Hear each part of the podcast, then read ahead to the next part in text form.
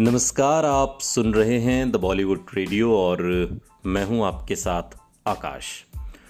दोस्तों, आज बात राजेश खन्ना और शर्मिला टैगोर की फ़िल्म सफ़र की। एक ऐसी फ़िल्म जिसमें डायरेक्टर ने एक ऐसा एक्सपेरिमेंट किया जो शायद बाद में उस फ़िल्म के लिए बहुत ज़रूरी कहिए, काबिल तारीफ़ कहिए, या वहाँ पर बहुत फिट बैठता हुआ नज़र आया।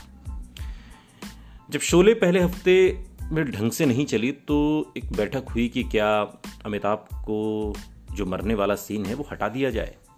हीरो को मारने से आज भी डायरेक्टर डरते हैं। कभी कभी एक हीरोइन के दो हीरो होते हैं, तभी एक हीरो को मारने का रिस्क लिया जाता है। डायरेक्टर को क्या पता कि पब्लिक को कब क्या पसंद आ जाए। और ये शायद इकलौती मूवी होगी जिसमें एक ही हीरोइन के दो दो हीरो थे। और एक एक करके दोनों को मार दिया डायरेक्टर ने। फिर भी डायरेक्टर को बेस्ट डायरेक्शन का फ़िल्म फेयर अवार्ड इस फ़िल्म सफ़र के लिए मिला, जिसकी बात आज हम कर रहे हैं।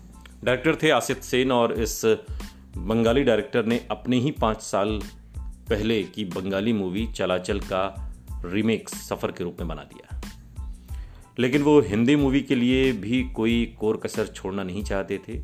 साल उन्नीस सौ उनहत्तर से उन्नीस चूँकि राजेश खन्ना का दौर था बैक टू बैक सत्रह अठारह हिट फ़िल्मों का दौर था। और इसी में ये तीसरी डबल हीरो वाली मूवी थी। वरना सभी सोलो हीरो वाली राजेश खन्ना की फ़िल्में थी। राजेश खन्ना, फिरोज खान, शर्मिला टैगोर और अशोक कुमार।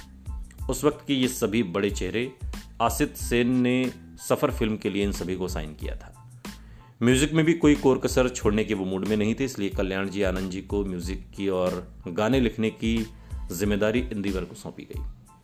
तभी तो जिन लोगों को आज भी इस मूवी के बारे में याद होगा, उनको ये चुनना मुश्किल हो जाएगा कि इस मूवी के पाँच गानों में से किसे वो अपना फेवरेट चुने, क्योंकि सभी गाने अगर ये फ़िल्म आपने देखी है, इस फ़िल्म के गाने अगर आपने सुने हैं तो सभी गाने आपको पसंद आएँगे। और, या फिर आपने सुना भी हो, मसलन किशोरदा के हिस्से में दो गाने आए थे, ज़िंदगी का सफ़र, ये कैसा सफ़र आपने सुना होगा, और जीवन से भरी तेरी आँखें। ये दोनों राजेश खन्ना पर फिल्माए गए थे। मुकेश ने भी गाना गाया, जो तुमको हो पसंद, वही बात कहेंगे। और ये फिरोज खान के हिस्से में आया था, जबकि मन्ना डे ने गाया, तुमको चलना होगा। और महिला की आवाज़ में एक ही गाना था जो लता मंगेशकर ने गाया, कि हम थे जिनके सहारे, वो हुए ना हमारे। ये ऐसे गीत है, आपने फ़िल्म भले ना देखी हो, लेकिन ये आपको गाने याद होंगे। और ये शर्मिला टैगोर पर फिल्माया गया था। फ़िल्म की कहानी शर्मिला टैगोर के इर्द गिर्द घूमती है। और उस दौर में इतना ज़्यादा फ्लैशबैक पहली बार इस्तेमाल किया गया था। दिलचस्प बात थी कि आनंद से पहले सफ़र में भी राजेश खन्ना ने कैंसर मरीज़ का ही किरदार निभाया था। लेकिन ये पूरी फ़िल्म उतनी ड्रामेटिक नहीं, बल्कि रियल ज़्यादा थी। मेडिकल कॉलेज में पढ़ रही नीला, यानी कि शर्मिला टैगोर, अपने सहपाठी अविनाश, यानी कि राजेश खन्ना को पसंद करती हैं। आमतौर पर ऐसा होता है। जबकि अविनाश उसकी दीवानगी में उसकी पेंटिंग बनाता रहता है। लेकिन उसको एहसास नहीं होने देता कि वो उससे प्यार करता है और उसकी वजह यह है कि उसे कैंसर है। नीला को ये बात पता चलती है। बाद में, चूँकि पहले तो पता थी नहीं, लेकिन वो इतना समझती है कि अविनाश उससे शादी करना नहीं चाहता। नीला एक लड़के को ट्यूशन भी पढ़ाती है, उसका बड़ा भाई शेखर कपूर, यानी कि फिरोज खान एक बिजनेसमैन है। घटनाएँ ऐसे घटती हैं कि शेखर को नीला पसंद आने लगती है और वो उसके भाई कालिदास, यानी कि आई जौहर से उसका हाथ मांगने पहुँच जाता है। और कालिदास उसको सलाह देता है कि अविनाश ही उसकी मदद कर सकता है। अविनाश नीला के भले के लिए शेखर के बारे में उससे सिफारिश करता है। नीला भी अविनाश से निराश थी, शेखर से शादी कर लेती है, लेकिन धीरे धीरे शेखर को अविनाश से उसके रिश्तों को लेकर शक होने लगता है। और एक दिन गलतफहमी में वो खुदकुशी कर लेता है।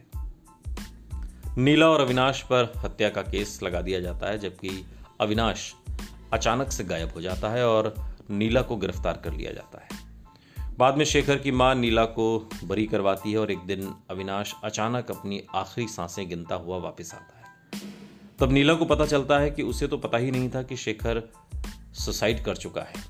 वो तो उनकी ज़िंदगी से दूर जाने के लिए कहीं चला गया था।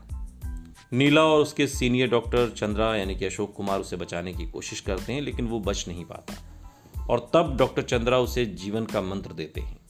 वो शेखर के भाई को पढ़ाने और गरीबों की मदद करने में अपनी ज़िंदगी लगा देती है।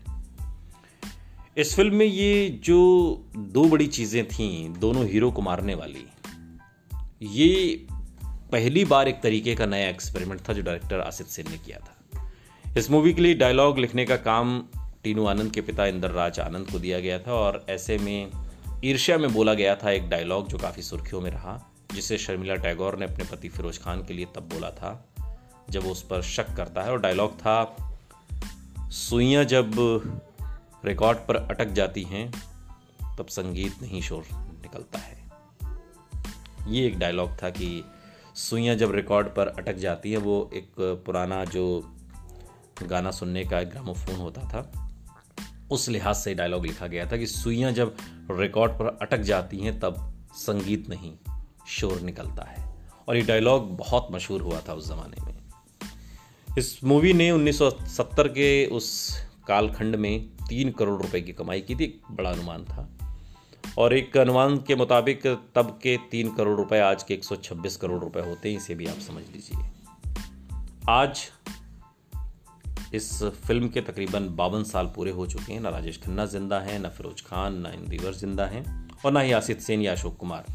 संगीतकार कल्याण जी आनंद जी की जोड़ी भी टूट गई है और यूँ पूरी कहानी शर्मिला टैगोर के किरदार को ध्यान में रखकर लिखी गई थी, जो अब भी हैं, स्वस्थ हैं, लेकिन शायद उनको भी न पता हो इस यादगार फ़िल्म के सफ़र ने, सफ़र फ़िल्म ने बावन साल का सफ़र पूरा कर लिया है। सुनते रहिए। The Bollywood radio. सुनता है सारा इंडिया।